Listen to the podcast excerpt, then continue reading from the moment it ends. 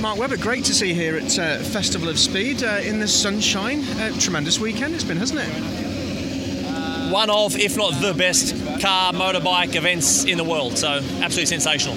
What have you uh, been most impressed with uh, this weekend? Wow, God, that's a tough question. Uh, the weather.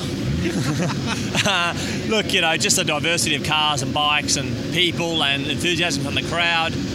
Uh, you know, it just astounds me how the hell Lord March and his team put this together. Uh, you know, we've got obviously Bernie Ecclestone here this weekend, which is phenomenal to show his impact on the sport over all those decades of all of his cars and the collection he's got, which a lot of people aren't uh, aware of. And he raced himself.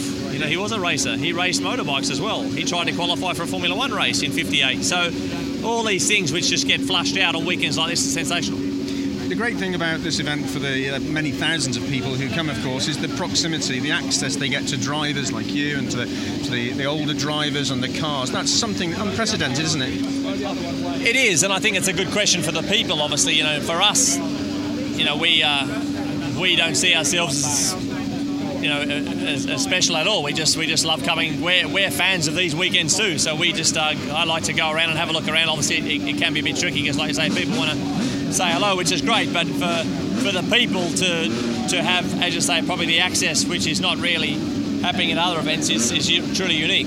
No uh, drive for you uh, at this event this year, Mark. I did some driving with Porsche on Friday. You know, we had a new GT2 RS down there and the new Turbo S uh, limited edition, so that was uh, nice to be down there with Porsche. But uh, I have driven here a lot in the past, and I think in the future, uh, you know, I'll be back here. Lord March is putting a lot of heat on me to try and do some driving this year.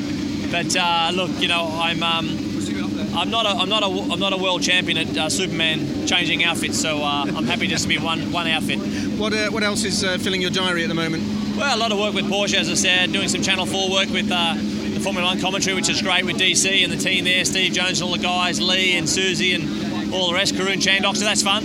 Uh, and a bit of Red Bull work and and also Rolex. I'm working on quite a bit with Rolex at the moment, so you know it's it's it's really really diverse. I'm really enjoying it, and for sure I miss the the team side of racing. You know, this uh, this great amount of effort that goes in to get people to to work towards one goal, if you like. But uh, I'm not missing the risk and uh, you know the other sides of it that come with the game.